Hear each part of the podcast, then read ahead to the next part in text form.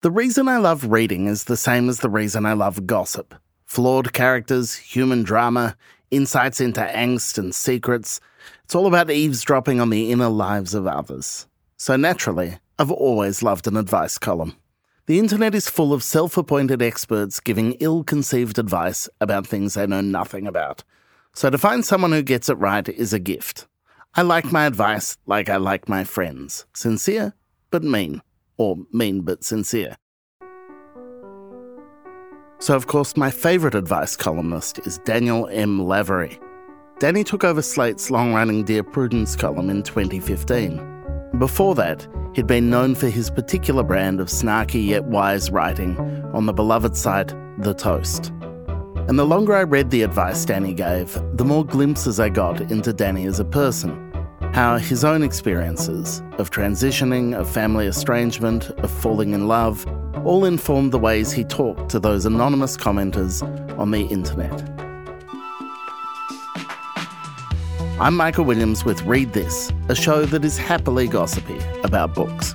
Today, Daniel Lavery on making writing out of other people's confessions and how giving advice equipped him for writing his own memoir.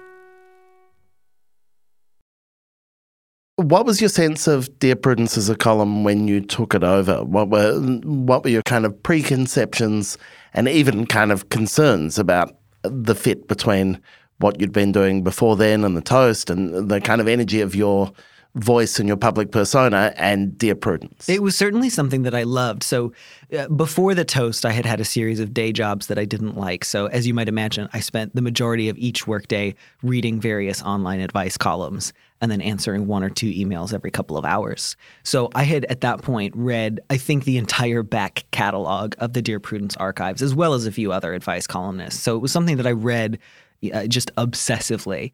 This was one of the most um, reliable sources of entertainment throughout some really awful work days. So I felt very excited. It felt a little bit like being asked to be Santa Claus for a while. Just like, you're going to let me do this? That's crazy. I have no training for this. Okay when I got the job, I think I might have been 27 or 28.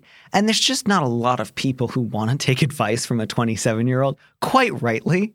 You know, there were a lot of readers and faithful readers of the column and people who had real ideas about what they wanted from it, as well as this concept of prudence, this idea of at least there's going to be some sort of lip service to ideas about like sensibility and restraint.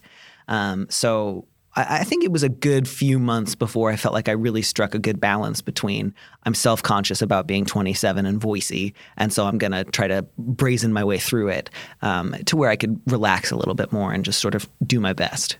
Did becoming an advice columnist make you feel like you owed it to readers to share more of yourself? It was is that one way you prove legitimacy? I, think there was a degree of that. Obviously, you never want to be the kind of columnist who begins every single question with a long story about yourself or to just always reroute it back through your own experience. But you do, over the course of time, um, inevitably include details about your own life and particularly about things you yourself have struggled with because you're you're not giving people advice on things they're already good at. So the relevant anecdotes that are going to come up will have to do with you know relationships that turned out badly mistakes that you feel that you made.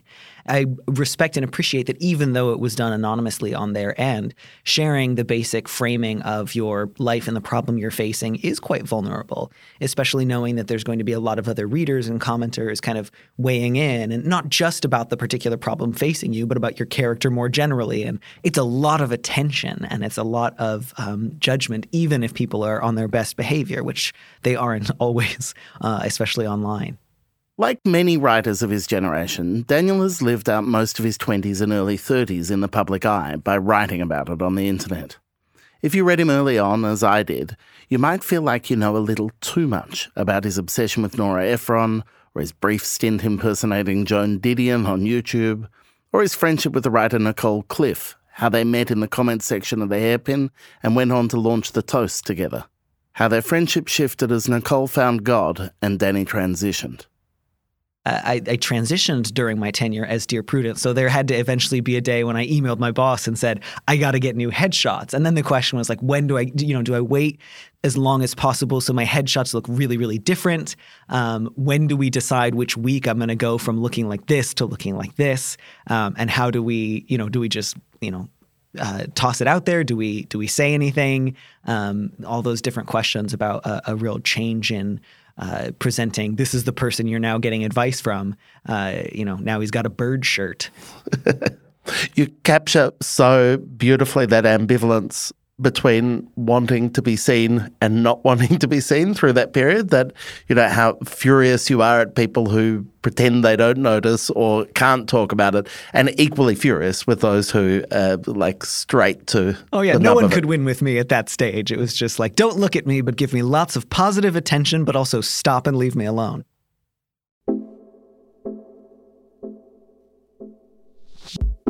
I remember uh, when I first started T, I thought like I'm gonna testosterone, I should say. Um, I'm gonna try this for a few months just to see if I like it. Um, and you know, again, really hoping, you know, when you're like a very little kid and you think if you close your eyes that other people can't see you, that degree of like fear and solipsism. So thinking like I'm just gonna like change my like hormones and see if anybody know like hopefully no one will notice and I could just figure it out in a vacuum. And like of course within 3 weeks my mother and I were like getting lunch and she said, "You've been breaking out on your neck a lot lately. Did you start testosterone without telling me?" Which was the most like laser focused like maternal surveillance and feeling like an inadequate daughter and also feeling like a surveilled son in the same moment was like, "Oh, this really I don't like this, but this is a beautiful moment. You've really done something here as a disapproving parent, and I have to respect it. Throughout Daniel's time as the voice of Dear Prudence, he encountered the spectrum of human emotions and grievances, people at their most heartbreaking, but also at their worst. Some of his earlier responses are charged with youthful sarcasm, and I couldn't resist asking him to read a question he was asked and how he responded. Dear Prudence, I take a couple of trips a year with friends or for work in which there are ample opportunities to cheat. In the past, I have taken advantage of this, and so have many of my closest friends, both female and male. When I am home, I am as dedicated a partner and parent as anyone else I know. I do at least 50% of the housework and childcare. The same can largely be said for my friends, who also don't seem to have a moral problem with straying from their otherwise monogamous partnerships on rare occasions. I'm happily married and very satisfied with my partner emotionally, intellectually, and sexually, but I can't pretend that that makes the thrill of the new irrelevant. I'm fairly confident that many, if not all of us, are hardwired for this, but obviously this seems to run against the grain in our society, at least on the surface. I wonder if we are living in a very Victorian esque time in which these basic and not intrinsically unhealthy desires are shunned because of past principle, or if I, and a large percentage of those I know, should be classified as sociopaths. The easy answer here is that the only thing I'm doing wrong is being dishonest with my partner. But why hurt someone with this truth if it makes no difference to anyone as long as I'm careful to keep it concealed? If I found out that my partner had been doing the same thing, I would not be angry or hurt, but I know that she does not feel the same. Is something wrong with me slash us? And signed, don't feel bad. And here was my reply. No, I totally get it. Human beings are evolutionarily hardwired to furtively cheat on their partners three to four times a year on business trips. It's part of our brain chemistry. You happen to have evolved a little further than most of us onto a super enlightened plane where you get to make decisions for your partner without her input or consent, and you're just like protecting her from something that would hurt her if she knew, which is pretty brave if you think about it. You're basically her hero, shielding her from things that would only hurt her because she doesn't get it yet. Also, when you are not on business trips, you don't cheat on her. The majority of the time, you are not cheating at all, plus, you do laundry. If that doesn't earn you something on the side, I don't know what does.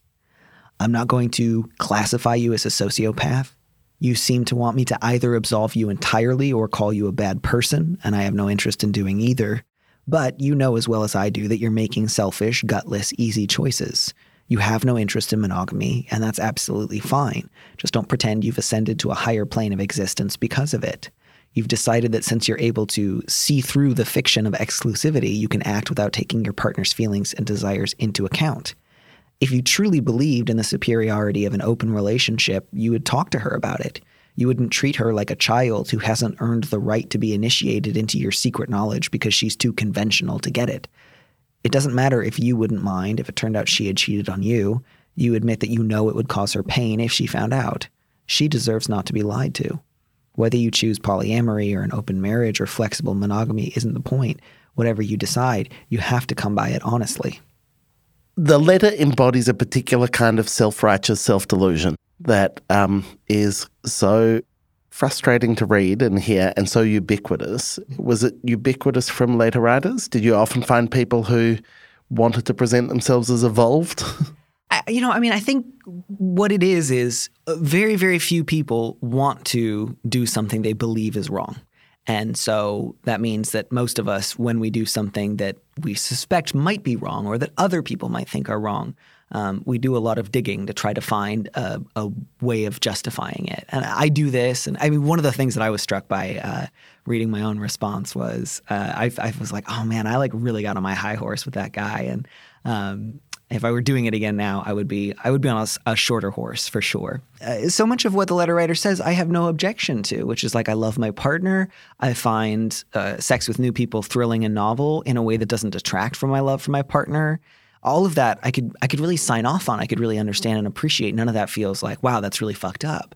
But the the desire to go from the way that I feel or the things that I want are understandable too. And therefore the decision I've made to lie to my partner because I've decided it doesn't really affect her is that justifiable? Is that good? Is that straightforward? And and that's where it all obviously falls apart. And I think the letter writer knows that on some level. Is just, of course, it doesn't work like that. Of course, you can't decide for another human being that they shouldn't care about something that you know they care about. And the reason that you are writing this sort of like tortured series of uh, like syllogisms to me is because you don't feel good about what you're doing. It's also, it must be a strange thing to have a sense that people are coming to you for absolution you know, I've already decided what I do, or I already have a, a belief or an understanding of, you know, right. who this I am wasn't, in the world. Should I cheat on my wife, or even should I keep cheating on my wife? This was I cheat on my wife all the time. Here's the twelve reasons I think it's a really great idea. Uh, do you think me and everyone I know is a sociopath? You know, come on, be honest. We can't all be sociopaths. Give me the answer I want so I can get out of here. Really, people want you to reply, "Go in peace. Your sins are forgiven." I think a, a, big factor in something that people look for in advice columnists is Am I all right? Am I on the right path? Is it okay that I feel this way or have done something? Um, and I, that makes sense to me. I like getting absolution from people too, and getting it from a stranger seems like as good a way of getting it as any. Almost the better way. People who know you are less likely to give absolution. Absolutely. And this way you get the absolution, but nobody who knows you has, you know, information that could potentially give them power over you. So you get to keep all your, you know, strength. When Danny started giving advice, he was, in his own words, a self conscious and brazen and voicey 27 year old. But in more than six years as an agony aunt, his advice giving changed. I asked him whether reading all those letters made him cynical about people, but to my surprise, he said it was the opposite. As he'd grown older, gotten married to his wife Grace, experienced more of life, he found his sense of compassion grew, even towards the more bonkers questions he received. Like this one. Dear Prudence, this is a totally hypothetical question that a friend asked me and which is now leading to a fight. My friend asked if I would ever be a living organ donor to a stranger. I said I wouldn't. My friend then asked if I would donate to somebody I knew slightly, like an acquaintance or a coworker. Again, I said no. My friend then asked if I would donate to a good friend. Parentheses, we were good friends. I said no. This is where my friend got mad. My friend is in perfect health and does not need a kidney or any other organ. My friend asked why I would be so selfish. I said that working in the medical field, I know that there are no guarantees. You can die or have complications from any kind of surgery, and donating a kidney is major surgery. Plus, I'd be out of work for a while. I have a host of relatives I would want to be able to donate to if I had to, including my spouse, siblings, nieces, nephews, cousins, etc. For some bizarre reason, this has caused a huge rift in what was a good friendship. Do you think it is selfish to not want to be a living donor to anybody but a relation? And it was signed, Don't want to donate. Talk me through how you approached advice giving in that case. I've absolutely in my life asked loaded hypothetical questions of people when I was really trying to like get at something that I couldn't quite articulate. I used to constantly ask partners if I uh, do you remember the um, uh, gosh, what was that Tom Hanks Castaway, the, yeah. that movie? One of the things that had already always really bothered me about that movie is I think Tom Hanks is like cast away for four and a half years. But then when he comes back, his former fiance Helen Hunt, is now married with, at, at the time, I was pretty young, but I thought that kid looked at least like three. And I just kept mentally doing the math and thinking they were engaged when his plane disappeared. And now she's got like a 12 year old kid. Um, and I felt like she had clearly moved on too quickly. In retrospect, it could have been a very young baby, and she might have given him a good two or three years of waiting. But so I would always ask new partners if I, you know, my plane goes down over the ocean somewhere, probably I've died, but there's maybe a five to 2% chance that I survived on an island somewhere and I might get picked up. How long are you waiting for me? Um, and like, of course, this had to do with just various uh, questions and fears about like, do I matter to other people? Uh, you know, do I matter in a way that if it involved like waiting or postponing something, that people would be willing to wait for me? And my now wife, Grace, she, you know, obviously kind of uh, didn't love the question itself, but was like, I don't, not not long, like not long, not six months. Like if you're gone, I will miss you for the rest of my life. But I'm not going to wall myself up in a tower. And it was great because we really got to like talk through what like why was I always asking people I dated that question? And so I feel uh, thinking back, like there's something going on with that friend. I don't think it's actually that the friend is secretly quite ill and is testing everybody, but there's some fear there of like, do I really matter to people? Um, are all my friends coupling off and like entering into nuclear families and going to leave me behind? If I were to guess, I would, I would I would not be surprised if maybe a lot of that person's friends were getting married and they were starting to fear that they were never going to be anyone else's first priority. Um, which is a very long way of trying to answer your question. No, no, I, I love it. I mean, it's part of what I love about that is that Grace gave you the wrong answer to the question in terms of what you were seeking. Well, yeah, and kind of reminding me too, and uh, like the thing that I really wanted everyone to say, including like all of my exes, was never. I would dedicate my life to like joining a convent or, or a monastery that was set up in memory of you. And that's just all I would do. I would like wander the earth as a mendicant and I'd never wear shoes and I would just tell people I once had a lover named Danny. That's what I wanted. But even that wouldn't be satisfying enough. Like You wanted a full Eliza Hamilton, an orphanage. Just like demonic levels of control over people even after I've died. And I think quite rightly, Grace, you know, was like, I, I love you and I'm so happy in our relationship. And if you died, I would not ever like go a day without missing you, but I also wouldn't commit myself to, um, you know, passing out of the world of the living and and into just like perpetually uh, putting off joy, pleasure, connection with other people. Coming up after the break, Danny's writing becomes even more confessional at great personal cost.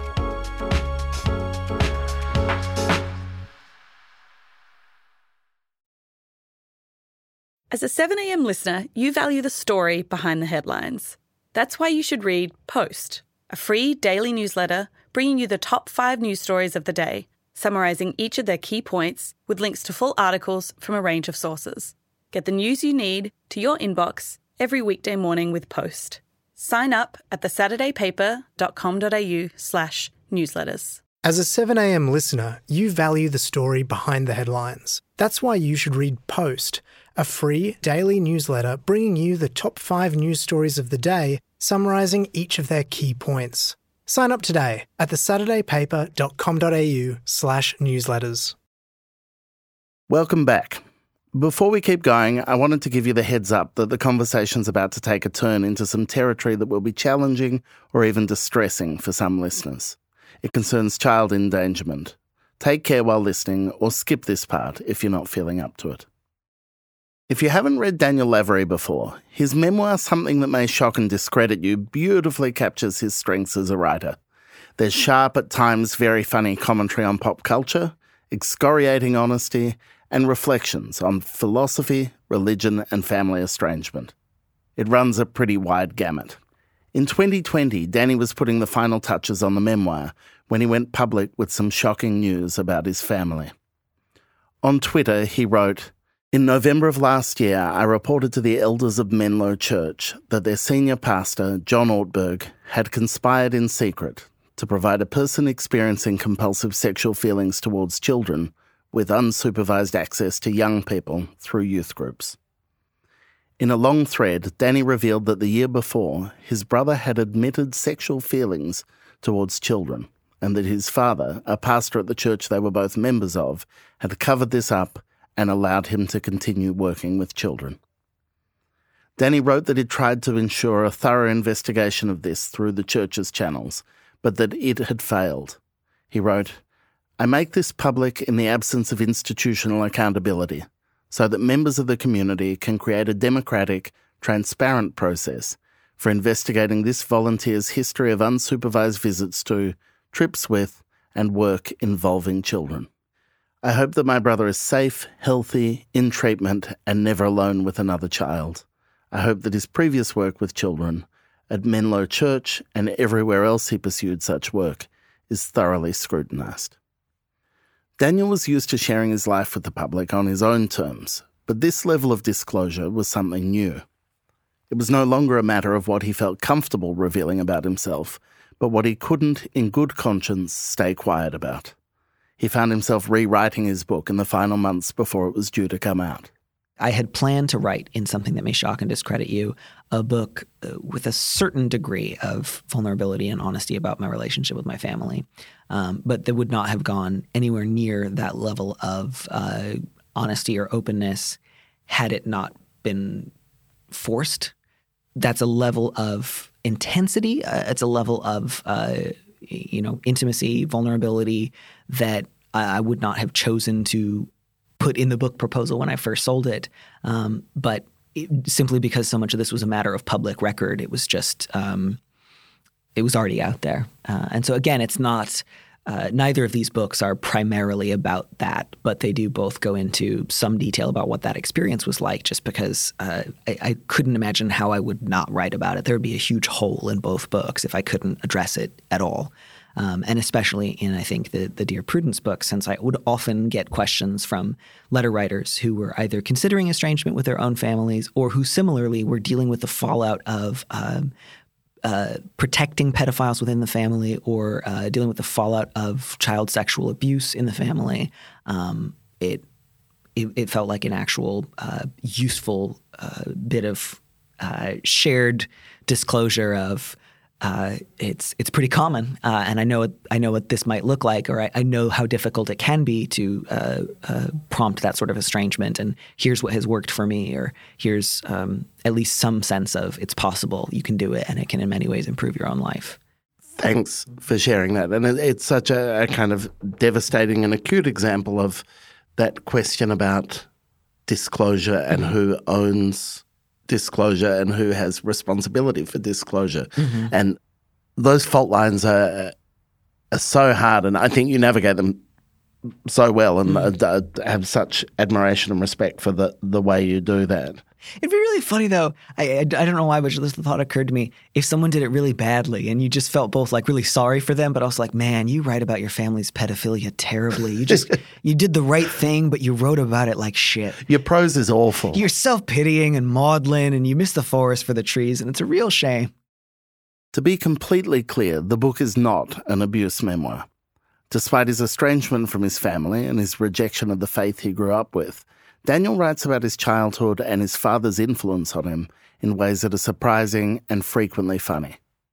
I, do get a lot of my love of pastiche, and my relationship to like male ebullience from my father. And certainly for the first few years after my uh, estrangement from my family, I felt, uh, you know, a level of resentment, anger, rage that felt like I couldn't even to myself admit like if they ate breakfast it was a good. You know, it was like and the way they ate breakfast was fucked up and their relationship to shoes was bad. Like I could not even sort of psychically acknowledge they'd ever done anything good.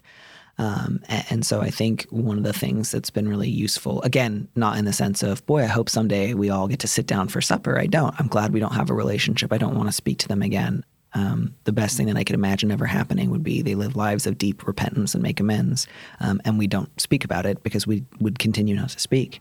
Um, but I am able now to have a more relaxed attitude towards it's all right that I inherited some things from them or that they shaped the way that I became a person. That's not something that I have to um, deny or resist or, or feel anxiety over. And so that's something that's uh, really just a, a good thing, kind of a few years out from estrangement to, to realize it doesn't feel as um, fragile as it did. Do you think elements of that religious upbringing made you an advice giver?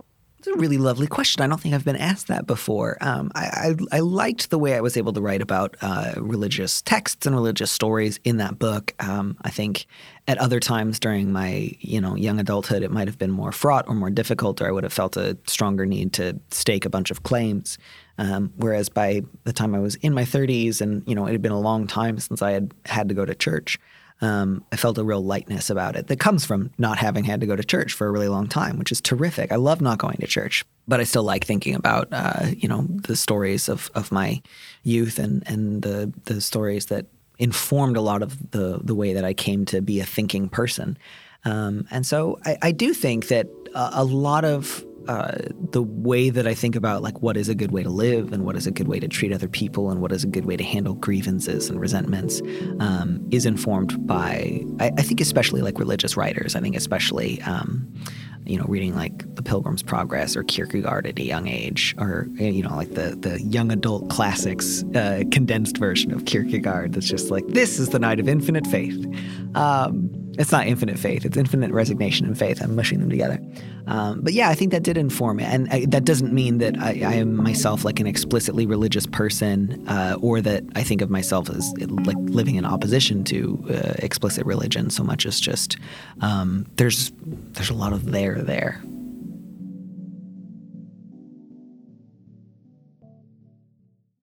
While Daniel hadn't planned to share so much of what happened with his family, now that he has, he sees the value in the letters he gets from people asking for guidance going through family turmoil of their own, and for what it means for how he experiences the stages of estrangement. The recognition that how it felt at the start isn't how it feels now, and how it feels now will change too. I remember reading something now, I, I can't tell you who said it or in what context, but somebody was saying they feel that a lot of writing about grief um, usually comes from someone who's sort of in the acute stages. Um, and uh, thinking about this in terms of I've sort of just moved from like being a freshman at estrangement to maybe being like a sophomore and thinking about like how I might think about it in another 10 years or 20. Um, and that thought was really interesting to me the idea of it developing um, longevity and context and, and uh, history and an archive. That, that strikes me as really interesting. And as I think of my own estrangement as something that was both incredibly painful and incredibly necessary and the source of a lot of real goodness, the idea of what might it look like in 20 20 years feels in some ways really like exciting and energizing um, because it is it was the beginning of a new type of uh, relating towards the world and relating towards the idea of family and so it's kind of interesting to have a sort of like hopeful and optimistic idea of the future that does not rest upon uh, interpersonal reconciliation how much does kind of the level of emotional articulacy that you have how much is that something you hide behind? I don't necessarily think being able to speak about something uh, confidently or carefully means you are using it as a sort of defense mechanism or to avoid feeling real feelings. Um, I think I've been able to uh, talk about and be pretty messy about it as well. You know, I was in therapy about three times a week for the first two years, and um, I would often just go to the grocery store and walk around and cry and get really mad and flinch whenever I heard a sound louder than a whisper. And so, you know, there's been plenty of ways in which it's been. Uh, not just like, oh, and then I thought carefully about it and I moved on with the next phase of my life. And then I wrote another book and then I felt terrific. Um, but it's also, I think, I think it's also really useful to talk about uh, and engage with like healing and the idea that you can genuinely get better. Um, I, I, feel like it's often easier to kind of uh, default to talking about like trauma or pain or uh, grief or loss in ways that can, at least for me, it's really easy to go and like, I can't believe this bad thing happened to me um, the the birthday boy and the hero of reality, um, as opposed to well, bad things happen to everyone. You know, the, the best life in the world ends in death, and that's true for everyone. And and taking that really seriously and thinking about what does it mean to experience loss and not think of that as like the most shocking, disruptive thing that could ever happen to you, but a part of life and something that you can both you know mourn and also turn to account and use it to be more useful to other people, and that the idea is to get better for me, the biggest shift was when I was finally willing to stop saying, like, what I need is to be so angry at my family that that's my primary emotional mode. And I fall asleep every night, you know, thinking about uh, enacting some sort of like horrible vengeance. um, and eventually getting to a place of what would it look like to start to put some of that down. That stuff it can be so corrosive, mm-hmm. and I think and the way in which you use both your platform, but also what you read, language, communicating with others with such integrity is, um, yeah, it's yeah. kind of awe inspiring. Oh, thank you. You know, it feels, frankly, like it feels connected back to that same part of me that asks partners if my plane went missing over the Pacific, would you wait forever? Is a little bit like, um, why can't I follow my father around with a bell for the rest of his life? Like naming his crimes, ringing a bell, telling everyone to like throw garbage at him because there's that same unquenchable appetite for control over somebody else. Like I could do that forever and that wouldn't be enough. And if that's the case, then I've got to look elsewhere for any sort of ability to find like peace or uh, the ability to live among other people. Like I can't I can't live my life that way. If that wouldn't be satisfying, I've got to find something else. Uh, although there's still a part of me that's like, but put me in, coach. Let's try it. Let's get me that bell. Let's like, follow him around. If I know anything about that kind of bell ringing, the repetitive strain injury is terrible. I so, get carpal tunnel so bad, which I live in fear of because I do so much typing because all I do is blog. Bell ringing is not the answer for you. That's not the right uh, physio. Unless we could like tape a lot of bells to my arms. So, but then that, that the problem there is I would sound like a jester, and it can't be funny when I'm ringing the bell.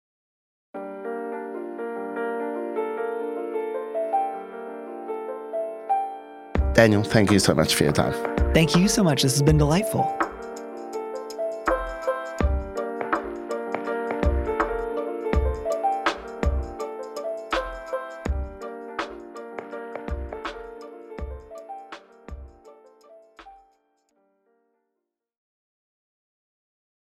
With award winning news coverage and reviews, the Saturday paper is essential reading for everybody. For a limited time, subscribe to a year of our quality, independent journalism and you'll receive the Saturday paper's stainless steel coffee cup made in collaboration with Fresco for free.